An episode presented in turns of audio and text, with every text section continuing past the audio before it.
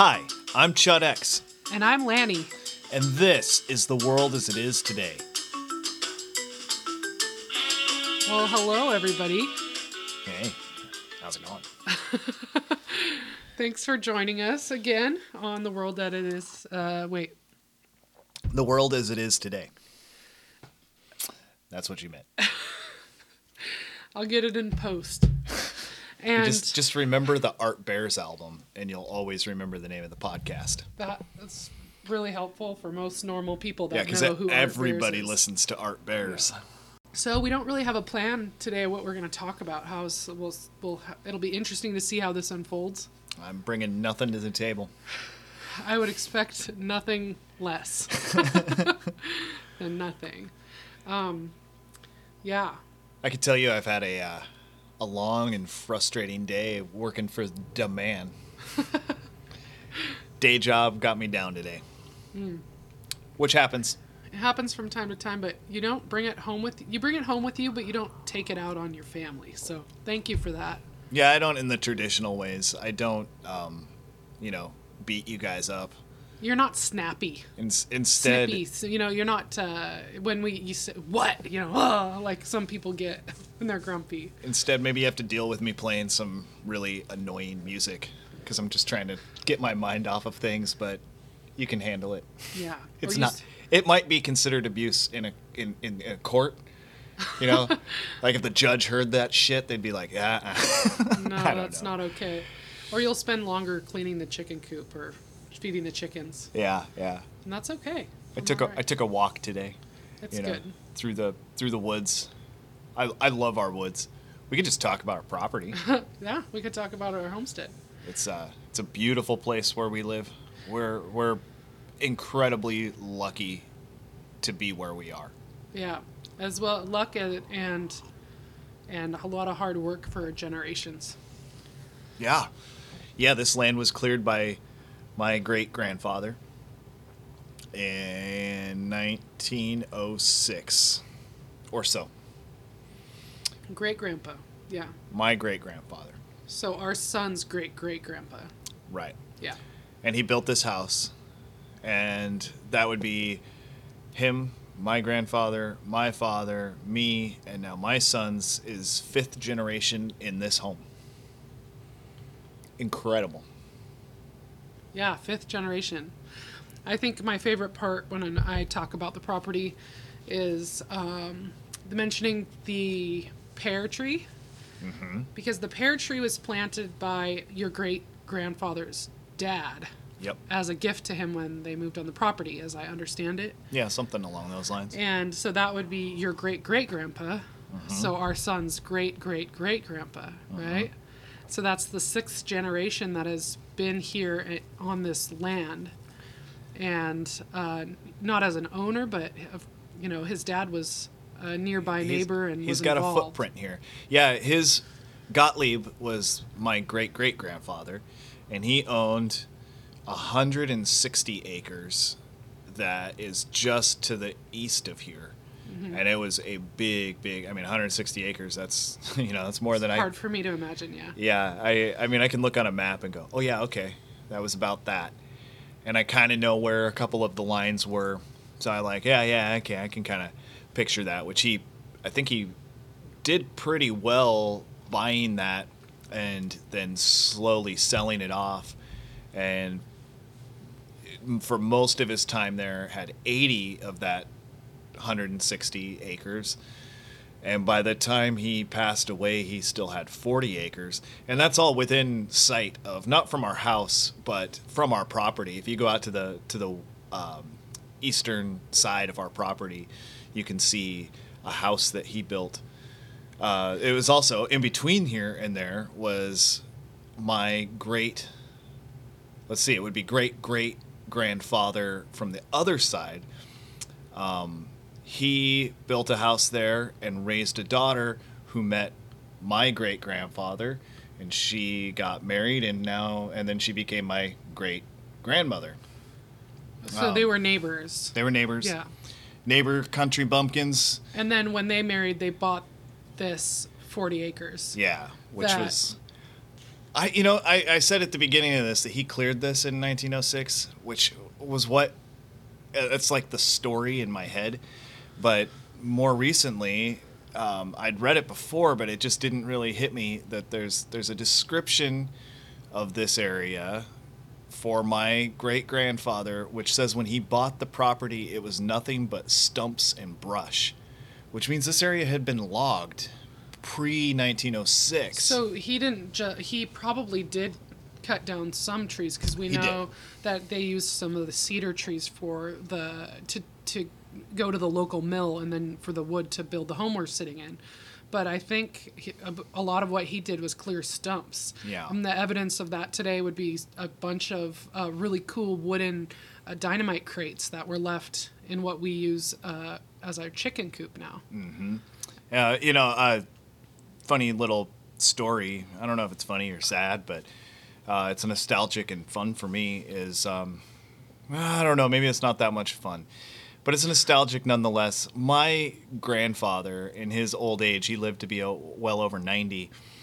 Uh, there was a day when I came here to this house. He was still living in here, and he was like ninety-two, and he had a look of fear in his eyes and he needed me to go up to this little nook in the attic because he was certain that there was a box of dynamite still sitting there and it was live and that it was da- he just needed me to go get my eyes on it so that we could call someone to remove it because it would be so unstable it would have been 100 years old or whatever Yeah. Um, but alas I, I went up i looked real thorough and since then we've completely clean this place out Okay, so you're telling me I don't need to worry that there's possibly dynamite somewhere. I'm positive that there is no visible dynamite in this house. so they just insulated the walls with it. Yeah, no, there's no, there's nothing left in here. And that was, it was a, it was a moment of dementia. I never thought of him as being a demented guy. That's why I say it's fun, but it's the same time, you know, that's, it, it's a sensitive time for me because he he died not too long after that, and um, you know it's things. like he got a thought stuck in his head and it wasn't he couldn't uh, sort it out. I, Yeah. I came here after work. I'd been working all day, and I, I would- at that time I used to come visit him every day. Uh, just you know, spend a half hour, hour with him, and and I could tell it was this was something he was. It was driving him nuts all day. He was concerned that the house could blow up or something to that effect. So was that the attic like the opening next to where the chimney runs? The attic attic? The attic, attic, yeah. You Is mean up, you- up is- above? Yeah. No. Is it one was it one of the closets? Yeah, what we Yeah. call the low ceiling room, Yeah. the one that's on the left, so Oh, away yeah, from the chimney. Yeah. uh, in that attic section over Okay. there. Yeah, there's a lot of closets inside closets and attic space. They used every possible space in this house. It's not wasteful at all. Mm-hmm. And we're in our lovely basement recording this, which I feel so lucky to have this space. Even um, it just makes the house feel so much bigger. Well, even you know, you're saying we used uh, they used every bit of space. Like I can see from right here, you probably can't, but from where I'm sitting, right over there is a little pop out that might not make any sense whenever you walk by. It's like we keep that little 22 right Yeah, next to uh-huh. that little spot there. Yeah. So in the back of the closet in our bedroom, there's that second little door. Oh yeah, That's that pop out. right, totally. because you know that's where the stairs are going up and the stairs are coming down and there's just this spot so hey why not cut a hole there and put a make another cabinet? closet in a closet in Yeah, a yeah. closet. Yeah. that's great. So, um, my family ha- does not have roots in the U.S. for nearly as long, so I find it really fascinating. Um, my family was my mom was first generation Italian, so like the family history is all overseas somewhere else. And the, while that's also extremely interesting, and my grandma's story of coming to America and all of that was something I was pretty proud of when I was a little kid. Like raising my kids in the home that their great great grandpa built is like some of the coolest stuff. And not only that, but when we decided to have a home birth with our second son, um, when we, you know, a year after we moved in here, it just felt really right to have him bo- be born on this property. yeah he's not it's it's kind of wild that he's not the first person from our family to be born in this house. There was a long gap in between. The previous one was 1916, I think, is when Yeah, because when the my grandpa's brother was born. Well, your parents, your dad's generation, would have been born in hospitals because that was all the rage at that time in the in the early fifties, uh, and the hospital was pretty close by. But before that, it was not normal for people in like more rural areas, especially, to go to the hospital for a, a birth. Because in case uh, anyone listening did know, not know, childbirth in and of itself is not a medical emergency. Yeah, So- it's uh well, I don't know. I I thought it was considered a medical condition. They do, they do, and Yeah, you know isn't that- what? isn't that insane? So many weird things. Like uh, if you're 35 or over, that's called advanced maternal age, AMA. So when I had the last baby, that was written on all my stuff. They also at times call that a geriatric pregnancy. Wow. God, So- they're stupid. it was geriatric. it was dangerous. You know, they wanted me to have all these additional testing done. And I was like, it was, I was going to need another ultrasound when I was 36 weeks. And this was my pretty natural home, um, home birth midwife. But she had to tell me to do this because the state had required it uh, for if they were helping women over a certain age.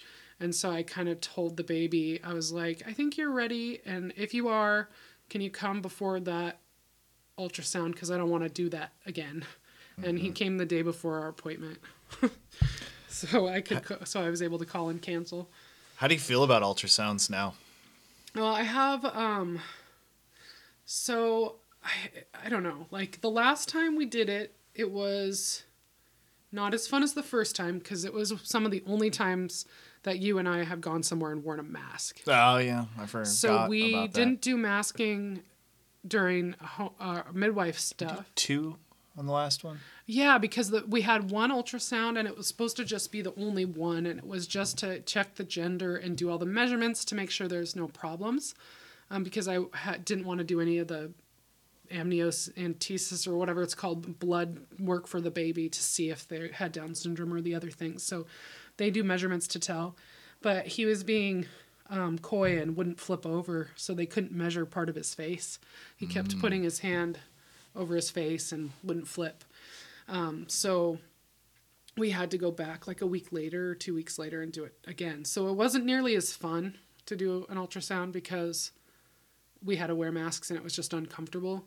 But also, um, I, you know, just thinking more than I did now, even after this last baby, uh, but even the prior eight years that, or seven years that I was a mother before my second pregnancy, it's like, what is an ultrasound? Well, it's sound waves that penetrate water so well. It's like sonar so that it can see what's inside because based on the way the sound bounces off stuff is Yeah. how I understand it. Yeah, I think the first ones were done by dolphins, right? Right. It's dolphin dolphin technology. So I um, also heard I think it was Sally Fallon Morell on the Wise Traditions podcast talking about, or maybe it was in one of her books I was reading. It was like ultrasounds sound like a freight train going through the womb to the Yeah. infant. And I was like, oh shit, I didn't really think about that, what it would sound in there for them. And, you know, everyone gets excited because the baby starts bouncing around and wiggling. But is that because it sounds scary in there for the first time? They're in this like water world with like muffled sound, and then all of a sudden this blaring horn comes through. It's just uh, So I got sad, I got two two opposite thoughts on that. When I first when that first really hit me, like, wow, we're able to image these these babies with sound. Then it immediately go I go through this like how fucked up must that be for the baby? You're being measured by having sound blasted over you. I mean, we don't hear it, but I don't know. It's like there's, I mean, it's going to be, I, I mean, I'm just assuming it goes through the baby as well. You know, like to some degree, like Yeah. like they have to dial it in that it's not too much through and not too light on the front. You know, like I, I, I'm sure there's, actually, uh, I have an uncle who's a who, who's a sonar technician. Yeah. Did you know that? Yes. Uh, one who also has a long Yeah. beard. Yeah, yeah. Um, I've never talked to him about that because he was always a painter when I was a kid. That it's like a newer thing that Yeah. he, he became like, and by newer I mean like 20 years ago he Right. became a, Yeah. a sonar technician, and I kind of fell out with him. But um, but yeah, I I at first it seemed really harsh when I just thought that out, but then.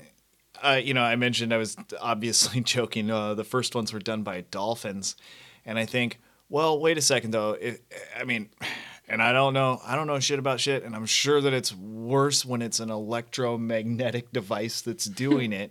But dolphins are doing that all the time, like underwater. Are are sea creatures being negatively affected by dolphins or, or bats? I think also use a sonar. yeah. You know, like And is was it whales using that as well? I think a lot of. do they? I know their voices are cool do. as shit. I'm gonna need to do some googling after this one. Don't Google. Don't. Google it. um, but like the I don't know. Like I have these two conflicting thoughts. Is like one, like you, the way you put it is like an extreme of what I've thought. It's like a freight train of sound blasting someone who's otherwise floating in a warm liquid, just existing, and then suddenly they're hit by all this sound.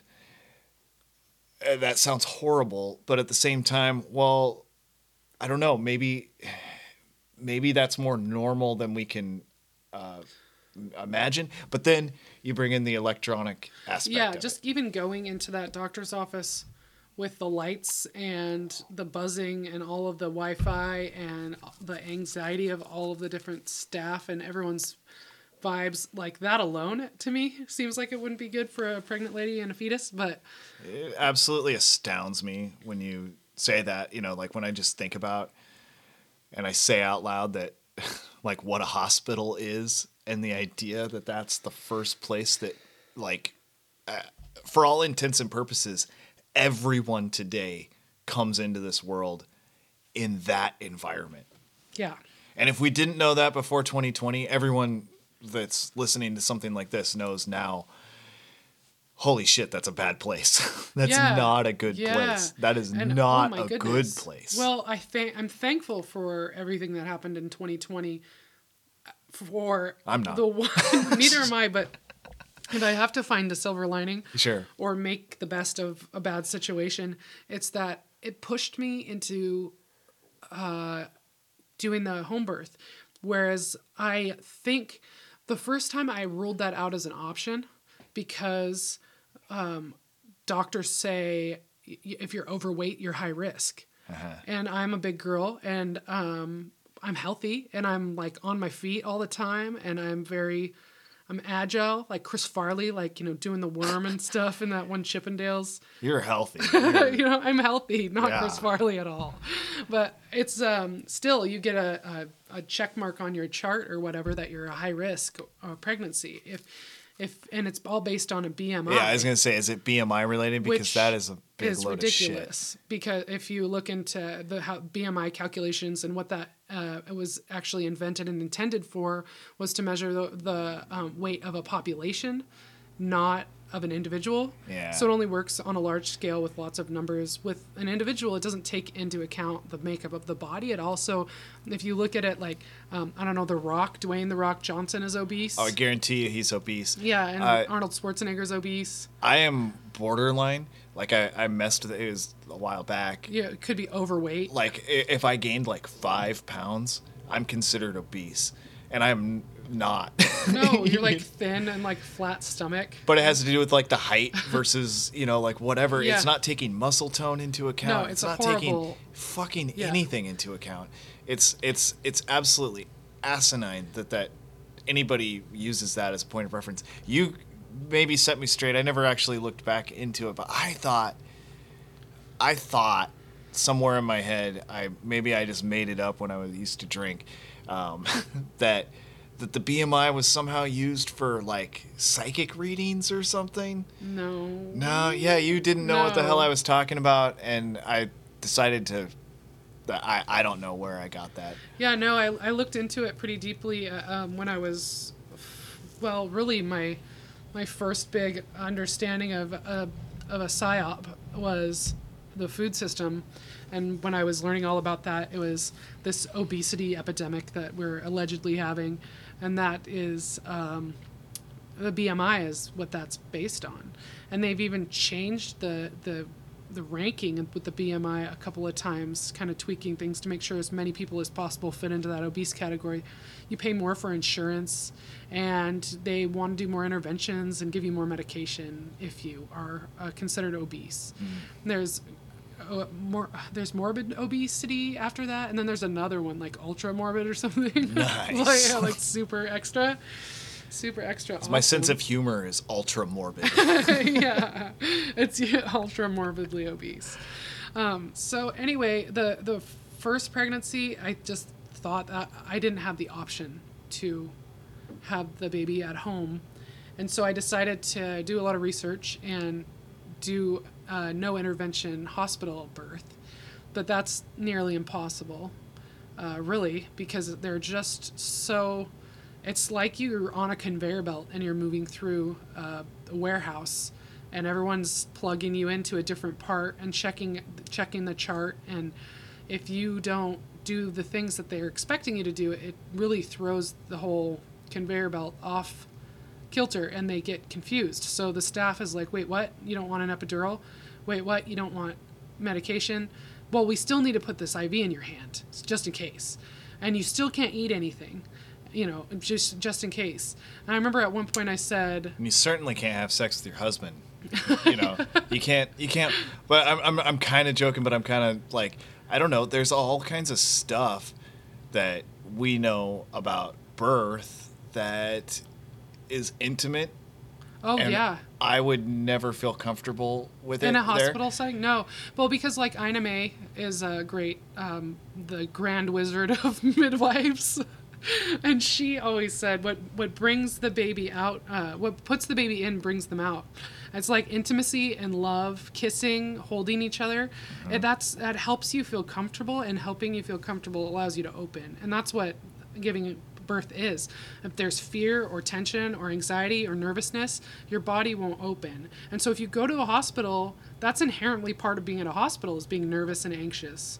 So you can't open fully if you have an audience of people yelling at you to push or lay on your back or Well, that is if you're doing it the stubborn way. If you do it the way they say you should do it, which is get drugged up out of your mind, you won't even know. uh, that they'd just cut you open and pull it out. And both you and I were cut and pulled out of our mothers Yeah, neither of us were born. naturally. We we did not come through the vaginal canal. And uh, that I- to me is really disappointing. I honestly, I feel I, di- I, I mean, I didn't ever think about this through my whole childhood and even a good portion of my adulthood, but like when I really think about it, I almost feel robbed. I mean, you know, don't tell my mom I said that. I wouldn't make her feel horrible saying that. Um, Oh, I, I sent her a link to the. oh, did you? Oh, good, good. So Um, listen, And I wouldn't I wouldn't want to like you know I'm not mad at anybody for the way it went down. Well, maybe I'm mad at doctors as a whole for the way it went down. But I don't know. I think that there's something I know. I don't think I know that there's something magical that happens during birth, and I mean birth, not surgery that results in a baby and I'm not. I know that there might be extreme cases. I, there's always someone who raises their hand and says, "Well, I have a situation," but I mean, just in general, I think.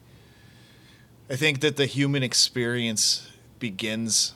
Well, really, I think it begins a good bit before, but this experience of the outside world begins with a with a with a trip down the the vaginal canal and I, I think we need that. I think it's part of everything about us. so what I've read a lot about is the the bacteria that's in that space. uh, If it's if it's cared for correctly, meaning that oftentimes it's um, standard to put an IV antibiotic into a mom. Uh, when she's in labor, so that she's basically sterilized before she gives birth. So that would be an exception. But in a natural setting, the bacteria that coats the baby on the way out is their their that's their immune system because they have none yet. You know, mm-hmm. they are just developing. So there's that. And then also, they're squeezed during their trip down the birth canal and it helps expel the amniotic fluid from the baby's mm-hmm. lungs because when the fetus is in there in the amnio- amniotic fluid to get their lungs used to things they're actually breathing that liquid. So they're inhaling that into their lungs. And then as soon as they come out they need to expel that liquid. So the squeeze helps them expel their you know squeeze their lungs so all of that liquid comes out so that that first breath when they come in fills their lungs with oxygen with air.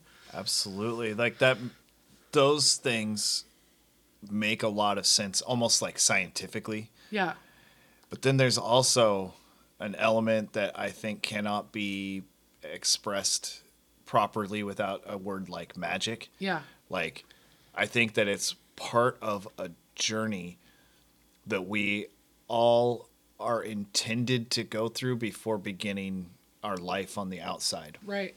And I think, um, well, you got a front row seat to to that Yeah. experience for our, our one year old, and you got like a kind of off to the side where you can't really see the the stage seat uh, for our first son because they uh, they really pushed you out of the way when you're in the No, hospital. they didn't want me there. I mean, like I, you know, I kind of wanted to be there and stuff, but it becomes this like, like no, hey kid, we're working. You know, you, all of a sudden I'm that I'm the little kid who's who's in the shop when you know, hey, there's steel beams coming through here. You're not supposed to be here. You know, like Yeah, and there's nurses, and everybody's just cleaning up really fast, and so you don't see. I didn't see. I didn't see if I had bled. I didn't see my placenta. That bothered me, uh, not right away, gone. but after about a year, I remember I asked after I was holding him for a few minutes. I said, "Do I still need the placenta out?" And she said, "Oh no, honey, it's it's gone." Mm-hmm. And and then she was stitching me, and she was stitching me because I had been cut. she cut ya. They cut me. They did not need to do that. No. So it's just like I didn't want interventions, so I didn't take pain medicine. And I'm still proud of that. I I think job. I still got something from that experience because I went through something that was you know challenging to do and I did it on my own and I felt it was like a euphoria afterwards. Like I think I remember telling you this isn't as big as a deal as everybody says. I can do mm-hmm. that again right now. Let's go. But they did give me pitocin because they seriously got tired of waiting. And Yeah. I I really think like I was stalled that last two centimeters because there was a fussy nurse there that didn't want me walking around and she seemed anxious. And she had the 11 to 7 o'clock shift. And they decided right at the end of her shift to give me Pitocin. And I just kind of said yes because I was also tired and I didn't know my rights and I didn't know what was reason. I just wasn't as educated about it as I am now. They were they were really selling it to you. And and it was my family doctor that I had had since I was a child. She's delivered a thousand babies, and literally, and Was he your last one? Um, she, I, maybe her last one because she wasn't even taking OB patients anymore. She wasn't taking pregnant ladies as patients, but uh, she'd That's known me since I was little. neither but here so nor there. you know, she I knew, knew she knew what she was doing, and I think I at some point at a visit I had said I, I didn't want an episiotomy, which is when they intentionally cut you as the baby's coming out because they are concerned the baby's stuck.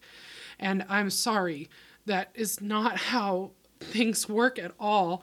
And if you needed to, You always grab a plunger, right? you, you they have those too. It's really fucked up. Really? But you would tear. Your body would tear. Mm-hmm. And if you you know you've worked in a kitchen a long time, if you get a brand new knife and you cut yourself, it takes a lot longer for that cut to heal than it does if you like tear or scrape your skin mm-hmm. because when your skin tears it has like little like uneven parts frayed parts at the end and they kind of stitch themselves back together and heal easier than a mm-hmm. really clean cut Yeah, the the hardest heal. the hardest cuts are the sharper the knife, like even more than a kitchen uh, razor blades. You know, you remember uh, a couple of years ago, I was cutting that hole in the dashboard of the of the Chevy yeah to put in that, oh yeah and it, and I, I, can't, I, I'd taken the part out. I don't, I don't quite remember, but I was doing it with a with a blade, and it was difficult at first, but I started getting the hang of it, and then all of a sudden it just slipped out, and I just jammed that freaking thing into my thumb. I mean, I really cut my thumb deep with that razor blade, and I've I've gotten a lot of cuts in my life, but that was like the longest one It I've just kept ever opening and- because it was so. And I and I and I think we talked about about the cut with the birth and all Yeah. of that at that time. Like you know, like uh when it was not fully healed, like a Because you month kept later. saying my f- cut on my thumb is worse than your childbirth. Oh, constantly. I, I say that about everything now. I stubbed my toe. It was worse than either of your births. Um, well, okay. So I just want to point out here with all these things. Uh, you know, the way they're cleaning up, the way I'm not allowed to take a look around. I'm in a busy shop Yeah. because these these hospital They want you people out of the way. You're not uh, helping. Yeah, uh, the way um, people get tired of waiting around, you know, because these people are working, right? And they're trying to make money. And let's go all the way back to towards the beginning of when we were talking about birth here. And you mentioned the geriatric birth Yeah. and obesity mm-hmm. and all of those things. Well, they want those. Oh yeah, I know. They want you to be deemed to be unhealthy by their fucked up standards so that they can I, I- I can't remember what quite what you said, but you said something about I think specifically with obesity that there's different regimens that need to be taken, or maybe it was geriatric stuff that you need maybe to. Oh, yeah, it- they're going to suggest both- it- different Rockefeller medicines. both of those th- things qualify you for a lot more testing. And if you go Mm-hmm. the conventional route, there is a ton. And if you try to go the natural route, well, the state has gotten their way into natural birth as well because if you choose a licensed midwife, they have to adhere to the, some laws based on keeping their license. So they have to recommend certain things and you can say no thank you.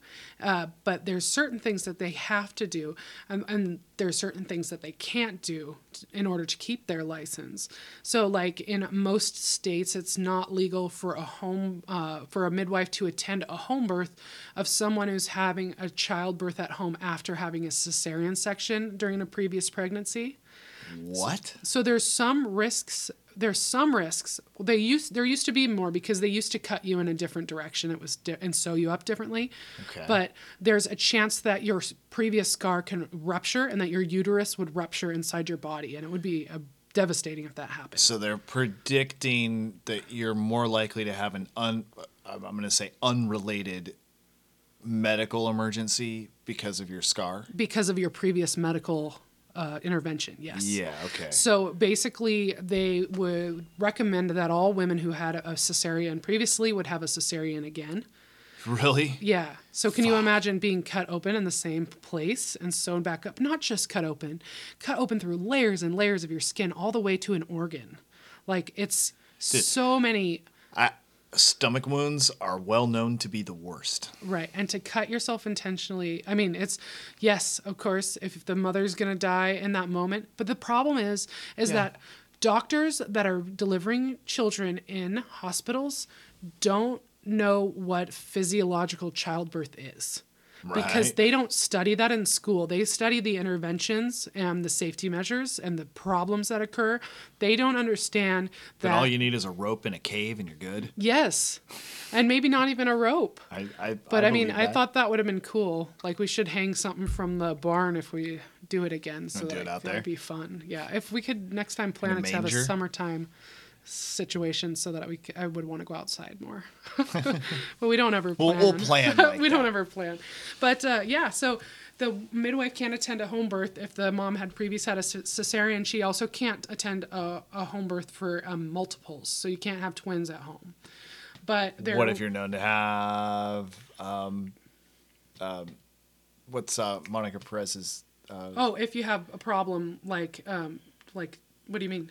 uh, Down syndrome? Down syndrome? Yeah. So if you have a if you if you You know that you're going to have. if you Down know you're going to have a problem like that, they would probably have to turn you away. Sure, there's probably stuff that they could find during the ultrasound that they would turn you away for, which is also really interesting because in Monica's situation, she spoke to me and she said that um, they didn't know. I think I don't. I think she had an ultrasound and they didn't see that the baby had these problems. She didn't know before. she didn't know until the baby was there. So she was warning me, be careful if you're having a baby at home, because the you know it was scary for her when Yeah. when a uh, the the Down syndrome often have very short umbilical cords, so it, they can't uh, come all the way through the birth canal without the placenta detaching. The pl- placenta needs to be de- attached so that the baby continues to get oxygen until they're breathing on their own, mm-hmm. and then it's supposed to attach. So the cord's supposed to be long enough that they can come all the way out and have the placenta still attached. So Man, that must have been these- scary. yeah, Monica Perez totally is, uh, is an amazing person for going through that and and, for sharing that with me during my pregnancy when she was my my pen pal. I'm I'm not even mad that she recommended you not have a home birth. And it wasn't even a didn't even recommendation. It was just said, you know, just keep these things in mind, which I appreciated.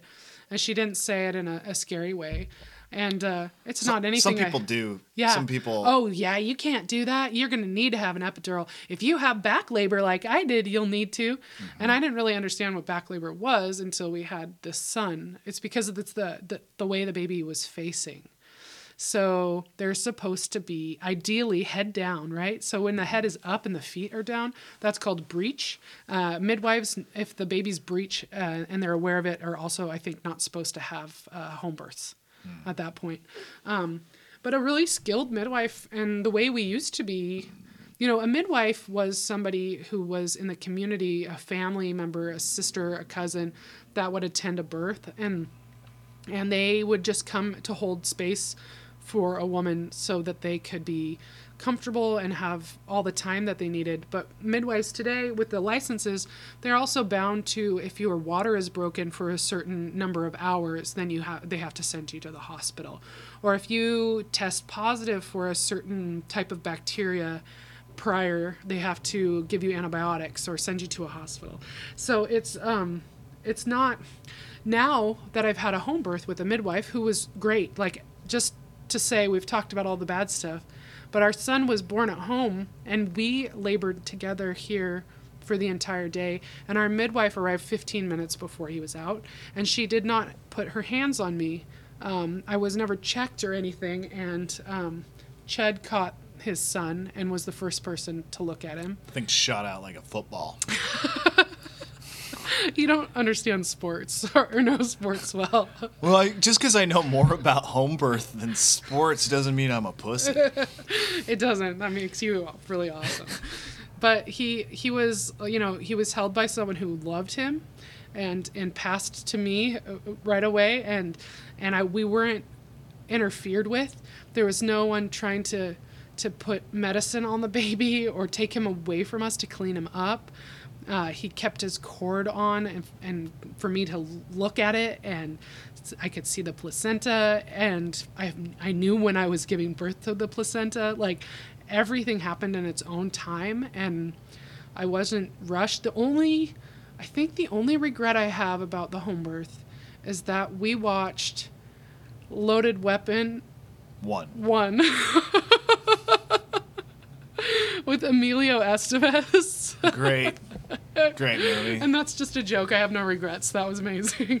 And, and when you said we watched it, we watched it, what, three hours before he was yeah. I, we watched it when I was in transition, which Yeah, I didn't realize I was in we were like just kind of trying to kill time. Like I was, I was timing some contractions, which I was apparently doing a very bad job Which at. I w- had instructed you to do that wrong. I didn't understand. So yeah, we miscalculated my the length of my contractions. But yeah, because uh, his brother had been his his grandmother had stopped by that day, and we were like, you know, this I think it might be today. I think it might be, and she just said, well, I'll just take I'll just take his brother. Yeah. now. So my my oldest son had decided he he would stay at grandma's and that he didn't want to be a part of it. yeah oh yeah we had lots of I I, I kind of wanted him here, but you know And whatever. He went back and forth too, but that's where we landed. So he went with grandma early So it was in the day. Just the two of us. I was hanging out. I was getting high as fuck. uh, I was a little drunk. Took some mushrooms. you no. haven't drank in several years. Is- you're confusing your Ooh. stories. Oh right, right. It was That- that, was the first birth. that was my- that was my kidding. first one. That was the hospital birth. No, it was. Uh, we, we were just we were just hanging out all day, basically, Mm. taking care of ourselves. I mean, I was in and out. I was going you outside. you were and- on the tractor mowing the field for like for like five hours really. at least. I feel well. Even I mean, five hours. Five hours is not a long day. Like if that's no, all I did that early day. and you did that, and then I was like I cleaned. if and I did that in basic and- chores, it's like that's a short day, and then we're just that like I, I, I distinctly. I mean, maybe it was only a few hours, but it it it felt like a long time that we just spent together. Yeah. Holding each other, being with each other, Right. relaxing, watching Loaded Weapon one, Laughing together. Yeah. Loaded Weapon one. it's the only one. I know, it's, it's- so it's in awesome. the title. I love it. but yeah, that was uh well, you know, I mean, just to compare it to our first son, real briefly, which I won't go way into, but I'll just say the first one was in a hospital where we were surrounded by EMFs. We were in the way of people who were working and we got through it and it was the most wonderful day of my life at that time. And then essentially eight years later seven years later uh, we did that again in the way that we've been describing and that was a spiritual experience that will never ever leave me. Um, the the hospital i mean not that that will leave me i don't know it's kind of hard to explain what i'm trying to say but one was an experience that was great the other was an evolution of my soul i believe your soul Absolutely. and certainly his soul as he was born like we really really really went through something together as a family Yeah, absolutely. It was it was amazing. It was like it was amazing. It makes me want to do it again like a bunch of times. yeah I mean, like getting there is fun too. oh know? yeah so that's not bad but it's uh it's just like it's so opposite of what the media tries to tell you and what family members tell you and what i mean really it's been for a hundred years now because around that time the rockefeller medicine stuff they decided that they could start to charge to have like these luxury labors in the hospital. And by I think the 1920s, they were pretty standard doing the twilight birth method, which was oh I can't remember was it just ether? It was it was something that just knocked the lady a gas that knocked the lady out, and when they woke up they had a baby. But the stuff that happened to her when she was out is horrendous to read about. I mean, they would chain them down because although they were under this gas and not able to remember, they would still be moving and thrashing around and trying to get people to stop touching them. So they had to tie their hands and feet down and then remove uh, most of the births were the baby was removed with forceps, which is basically like tongs wrapped around the baby's head and pulled out. So babies would have bruises on their face from and head from the tongs. And so we've been told that if you're rich, you could go to the hospital, and if you were close enough to that, then just becoming standard, uh, co- commonplace. And it was at that time like doctors, men didn't typically um, attend births at all, like not even fathers. It was women coming together and taking care of one another when. And there would be younger girls there so that they would see what was happening and know what to expect when they gave birth. And and women knew that it was some part of, inside of them that knows exactly what what needs to be done during that time. yeah And labor took as long as it, it needed to, and and there wasn't any rules. And then when the medical industry took over, just like everything else, it was a chart and a graph, and it had to fit into these boxes. Otherwise, otherwise it was uh, an emergency. So if your labor's too long, or your water is broken for too long, or you're not feeling your contractions enough, like they told me the first time, which just meant that I was dealing with them well it was it's really sad um, that de-evolution i guess of of the knowledge of, of childbirth and i think it's really come to the front of my mind and i really feel thankful that i got to go through that. And i'm 2020 i think brought a lot of other people to this not wanting to go to the hospital and thinking about it. And you know people not wanting to get birth certificates and other things like that that are standard practice in the hospital. And now there's even crow triple seven has had a few people that had home births. He had a um, midwife on the other day who it was a point five yeah, it was, it was a point. It was a point five episode. Um, she she uh, she actually gave up her license so that she could treat women the way they wanted to be treated and not the way the state was telling her. And that's what I've been thinking about lately. Is there's people that call themselves birth keepers, or there's you know doulas that would you don't have they don't have to have a license. They're just birth support. Um, and you know, maybe when I'm older and I'm not raising young kids, that would be uh, something I'd like to get into doing. Uh, but definitely for us, if we had to do it again, trying to find a midwife that what you know had had a lot of experience, but maybe didn't have a license, so that we could just have that support without having the state in my, our bedroom at all. You know. You know, you spawned a thought in there for me that I, I, I, hadn't applied to this, but something I think about a lot, I talk about a lot, is um, the the um, the demasculating of men and turning men into boys who don't know how to do basic things, right? And uh, you know, uh, like like the the really good example is providing food for yourself. Uh, you know, we're we're not breeding men who know how to uh, grow food, let alone raise animals, slaughter animals, Process. them. process it, Or store hunt or fish. hunting, fishing, like all these these are like really really really good life skills that I think all men and a lot of women should have as well. And when you were just phrasing birth the way you did, I went, "Yeah, that's that's it. There there's another thing that they're breeding out of us The de-evolution. their de-evolution of of mankind to where if if like you know uh if there was an apocalyptic situation right now and uh you know uh 90% of the population were gone and there's no more electricity and we had nothing you better hope that at least one of that 10% that's left knows a thing or two has had a home birth has attended them is a midwife something Has- along those lines yeah, yeah. because just as you have the same risk that you better hope that some of those men know how to provide food for people if no one if everyone I mean just a poor a horrible luck of the draw if you only have 10 people left on on earth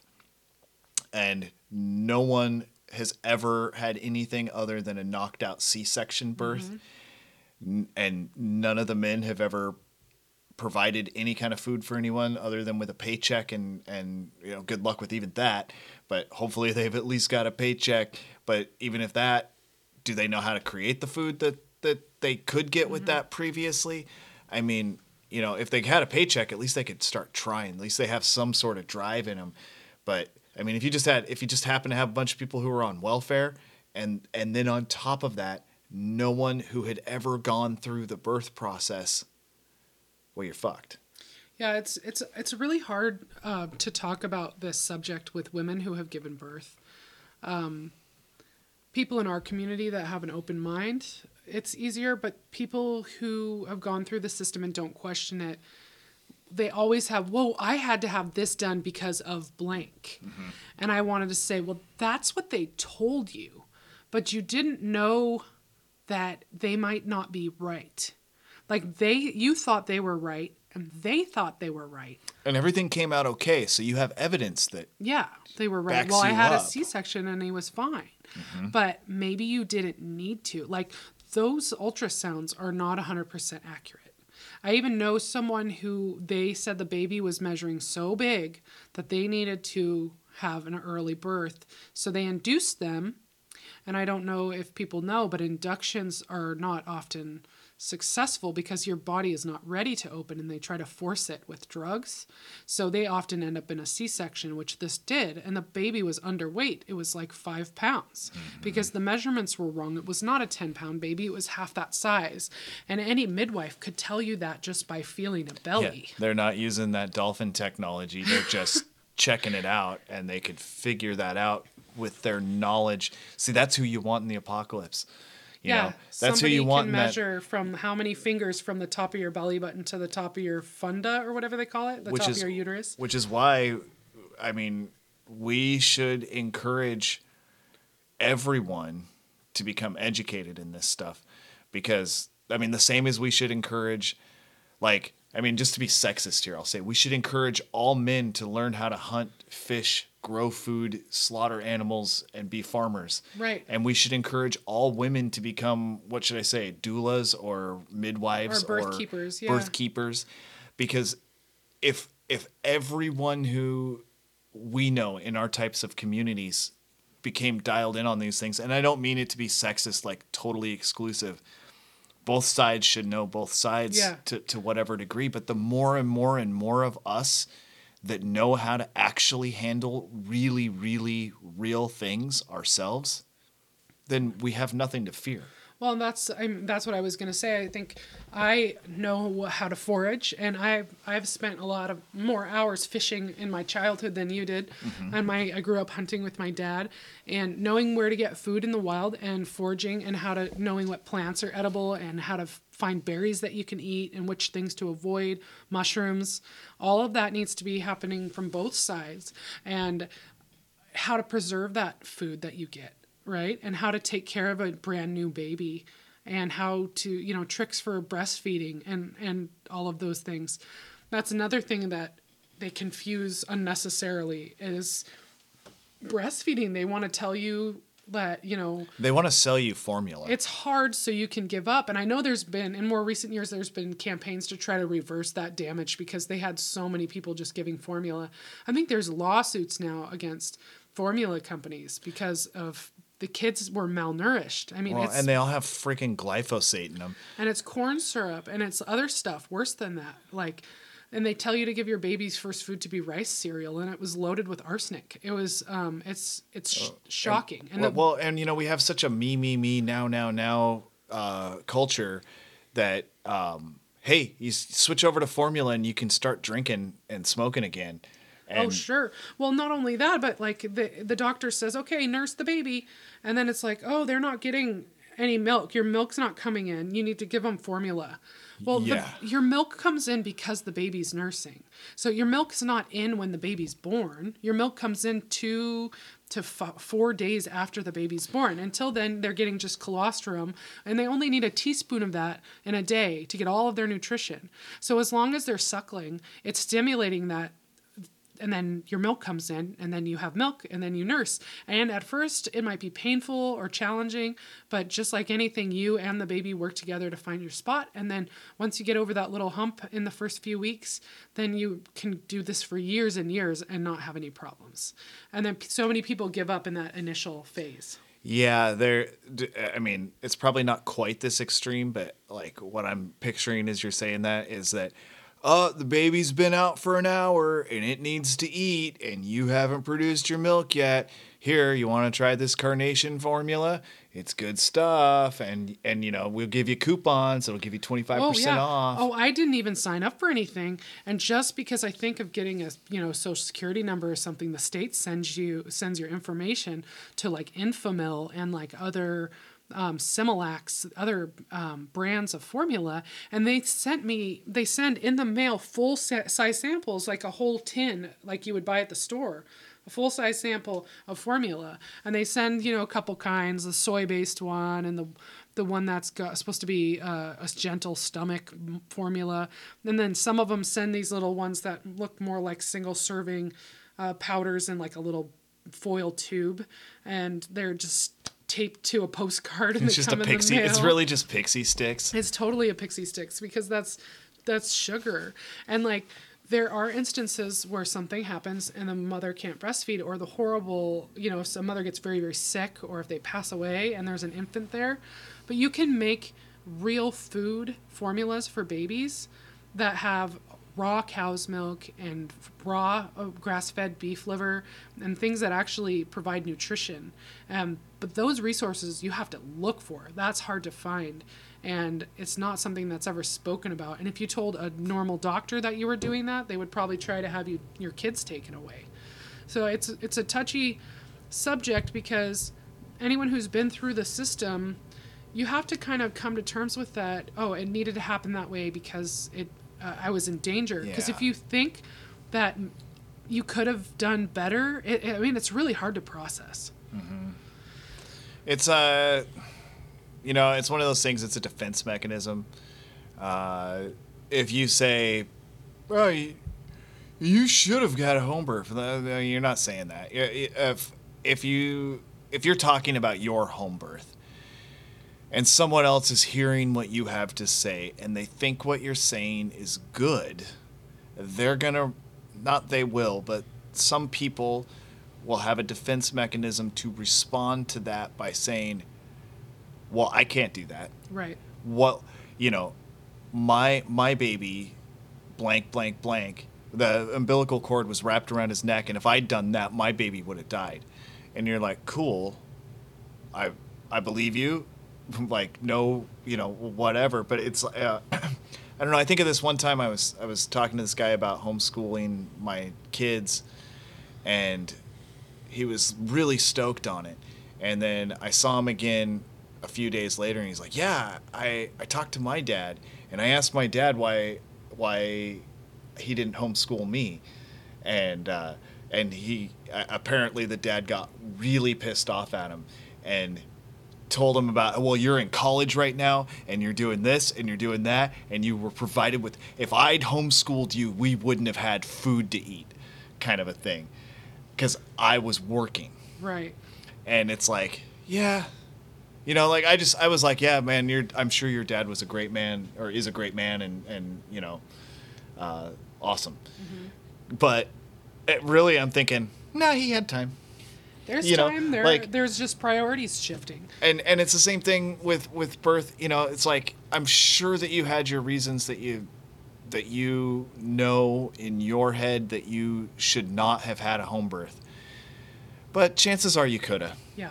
you know Well, this it, it all begins with us like knowing what our bodies are capable of and being Mm-hmm. educated on what they go through to be able to open and release a child. And then being around people who know what that is as well. Because if you go to where the medical doctors have only been trained about the emergencies, those people are going to look for emergencies until they find them. They're going to look for problems with your pregnancy and you until they find them or they create them. they're making money they're salesmen to a certain degree they want to sell you medicine they want to sell you formula they want to sell you special friggin safety equipment The, the system wants to sell you, but I really think the individual might. Some think they're doing the right thing, but they know nothing else. yeah You know, Yeah. Well, shit. I think we did a pretty good job of talking about stuff when we came in here with no subject. I could literally talk about home birth, I know, and, Every and we've barely scratched all the day. surface on on home birth, and that was yeah. I mean, we got out that we watched Loaded Weapon one, but there which wasn't. is the whole point of this. I I said I didn't have a topic in mind, but I was like, I want to talk about Loaded Weapon One. I just remember that he, spoiler alert for anyone who hasn't seen it, he's like obsessing about how someone left him, and he keeps looking at this picture, and you assume the main character is is grieving his his wife has either left him or passed away, but then you eventually see the picture and it's a golden retriever. It's his dog. he It's misses her so much. And doesn't doesn't he get back with her at the end? And they're like, I think they make out. they're like something. making out, like the dog's licking his face. But I don't know. The baby was halfway out by the time the movie was ending. I was like kind of still invested in it, but like kind of getting into this you're like thing. yelling, "Quiet! I'm watching Loaded Weapon One." Yeah, I- just had to keep cranking it up to. No, it's funny because we totally weren't watching TV for the last two hours or so, but I was in transition when we were watching that movie, and it was it was a great memory. And uh, when we were when we had the boy in the hospital, we had there was a South Park marathon on, and I remember at some point after he was born, it was real quiet, and I couldn't figure out how to turn the volume on the TV down. I couldn't figure out how to turn the TV off during my labor, so it was on the entire labor. Was it on? Yeah, Oh, I couldn't gosh, figure out how to turn it off. You know, it's like one of those things. The remote's like built into the side of the bed or Yeah, something. And I couldn't figure it out. You'd And think I- one of the doctors, they're all so busy. Like at some point, they'd be like, "Hey, we're turning this television off. I like know. this is, you know, Just more like, sound we- and lights We, and- we are in their way, right. but the TV That's going like. But so, and I don't even remember it being on. point, I was like after Um, South Park was on, and it was a pretty. It was a. It was like, a nurse came in and glared at us because of what was on the TV. Yeah. And I, I, wasn't even paying attention, but it brought me into that it was on, and I, I, I still couldn't figure out how to turn it off. But I was like, should we? We have a baby now. Are we? Should we not be watching this kind of stuff? No, we should be. we should be, but we still haven't played. Let um, our little guy, our our eight year old, watch South Park yet. I'm not quite ready. No, it's a. Yeah, South Park. Uh, well, you know, the infant would be okay. Yeah, I think. But the eight year old. But the eight-year-old, no, not he so likes. much. He's he's got a good sense of humor and he likes to uh-huh. repeat things and he talks a lot. So until Yeah, he can learn yeah. to curb what he talks about in front of his grandma. I, I showed him like one episode of Beavis and Butthead, oh gosh. and what does he say to his grandmother the next time he sees her? I've got a big wiener. Like, like you know, what was it he said? Oh yeah, yeah. He said, "I've got a big wiener and I could kick your ass." He said that to my mom. he said that to your mom, and I was just like, I was like, dude. We talked about this in general. I mean, maybe not particularly applied to that show or that or that moment. state that sentence and to But like, grandma. there's certain things you don't say to your grandma, and I've got a big wiener and I can kick your ass. Is one of those things, Yeah, and he was like, he's like, he's- totally he's, true. like, I didn't mean it, and she knew I didn't mean it, and she did laugh. Yeah, you know, and you it's like, laugh and I was that? just like, no, that's that's like, and it was like, okay, so I can't show you Beavis and Butthead, you know, South Park. I can't show you Yet. vulgar, Yeah. really vulgar stuff. And we watched some pretty ridiculously silly stuff and some some stuff that was, you know, for older kids, but we have to pick it. And that's up to the parents to do. We've watched some like R-rated movies too. Uh, you know, The Thing was R-rated. Um, I don't know. It seems like we've seen a few. Yeah. Oh yeah, because he and I have like watched the Alien movies, like more serious Yeah. stuff. But those are all you know they're rated R. But comedy that's gonna really get him laughing about like and gross stuffs, butts and wieners. Yeah, yeah. probably you got to wait a little bit longer till he knows how to, uh, you know, uh, uh, read the room and, and and pay attention to his audience. yeah. Yeah, so I could talk a lot longer about uh, so much of this, but I think we'll call it for now. Yeah, I think that's good for a, for a single conversation because the way I'm hoping to see this podcast is now we're getting into it a little ways. Uh, I want to have a lot of people on and talk about family and kids, and I hope that we end up talking about home birth and hospital birth from our perspective and hear other people's perspective basically over and over Yeah, again. yeah. like not every episode with that specifically but there's like a lot of subjects about raising kids in i don't know what would you call this? Like an alternative lifestyle? Uh, that that sounds hella gay. But uh, people who who aren't um, uh, living a normal life by Yeah. by by current societal standards you know i want to know how people uh, talk about flat earth with their kids Or- or I want to know even more than how people talk about flat Earth. I want to know how flat earthers talk about globe Earth Yes. to their kids. Yeah, that's- that's stuff better. like that. Um, and I want to do that over and over again, not just once. I don't. I mean, we could talk about it like a conversation like this, but it would just be our opinions. You know, our Yeah, our, no, I our want to I want to conversation about learn it. from other people and how they do things. and I'd like to hear that over and over again. And I think with that, we'll share. Well, there's there, we've never told this story twice. No. uh, the same. I mean, we've never told this this story exactly the same twice Yeah. of, the, of the home birth. It's it's it's an interesting story. It's the same with the hospital one too. It's uh it's just as important of a story as the home birth is, and if we ever have another birth, that will be equally important to those as well. And there's So- so, many things that didn't come up today that could be triggered in another conversation Yeah. that could be important to somebody to hear. And uh, I'm just looking forward to talking to other couples about marriage. Like not any couples, but you're right. The the weirdos, the fringe dwellers, the outsiders, whatever you want to call Alternative lifestyle people. we have um, alternative lifestyle. Um, we want to talk about marriage and, and making a home. You know what it is to make a home and what a family is, and um, I think those are things that have been taken away from us, and as well as in this uh, changing of society to be more materialistic and to separate from each other, to be more selfish. And so, yeah, I'm looking forward to talking to a lot of cool people and Yeah. and more about all of this. Yeah, uh, another subject that fits in with all of that, with the more more people we talk to, I really want to, uh, for ourselves, hammer out and define what we call traditional family, nuclear family, and modern family.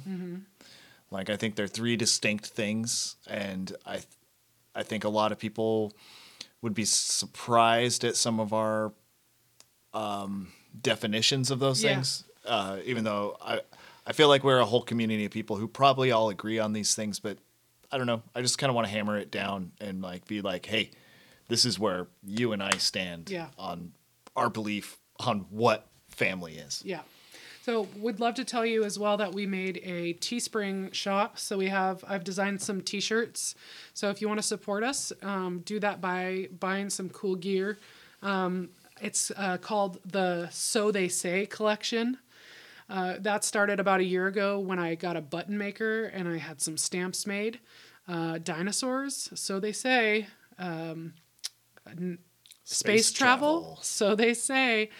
Uh, so we've got a lot of that uh, going on there. Um, more to come. I've got some more in the works, and you, know, you can email us if you want to check in with us. If you want to come on the show and talk to us about uh, raising a family having a marriage, uh, doing the homestead thing in the the world uh, as it is today. Um, just email the world as it is today at protonmail.com and follow us on Instagram as well. We'll post there when we put a new show up. Grab our RSS feed from our world as it is today at uh, dot it's yeah dot podbean.com. Anything else? I I'm terrible at promoting, so I think you nailed it. I did because I made all that stuff. So Yeah. that's all me. All the all the the doing stuff uh, for this is, is totally If this me. was me doing the promotional stuff, I'd be like, yeah, I mean, you know, Instagram, and then just drop the mic. and that's it. Drop that's what I got. Got it. Well, this has been really fun. I'm glad we made time for this. Yeah, me too.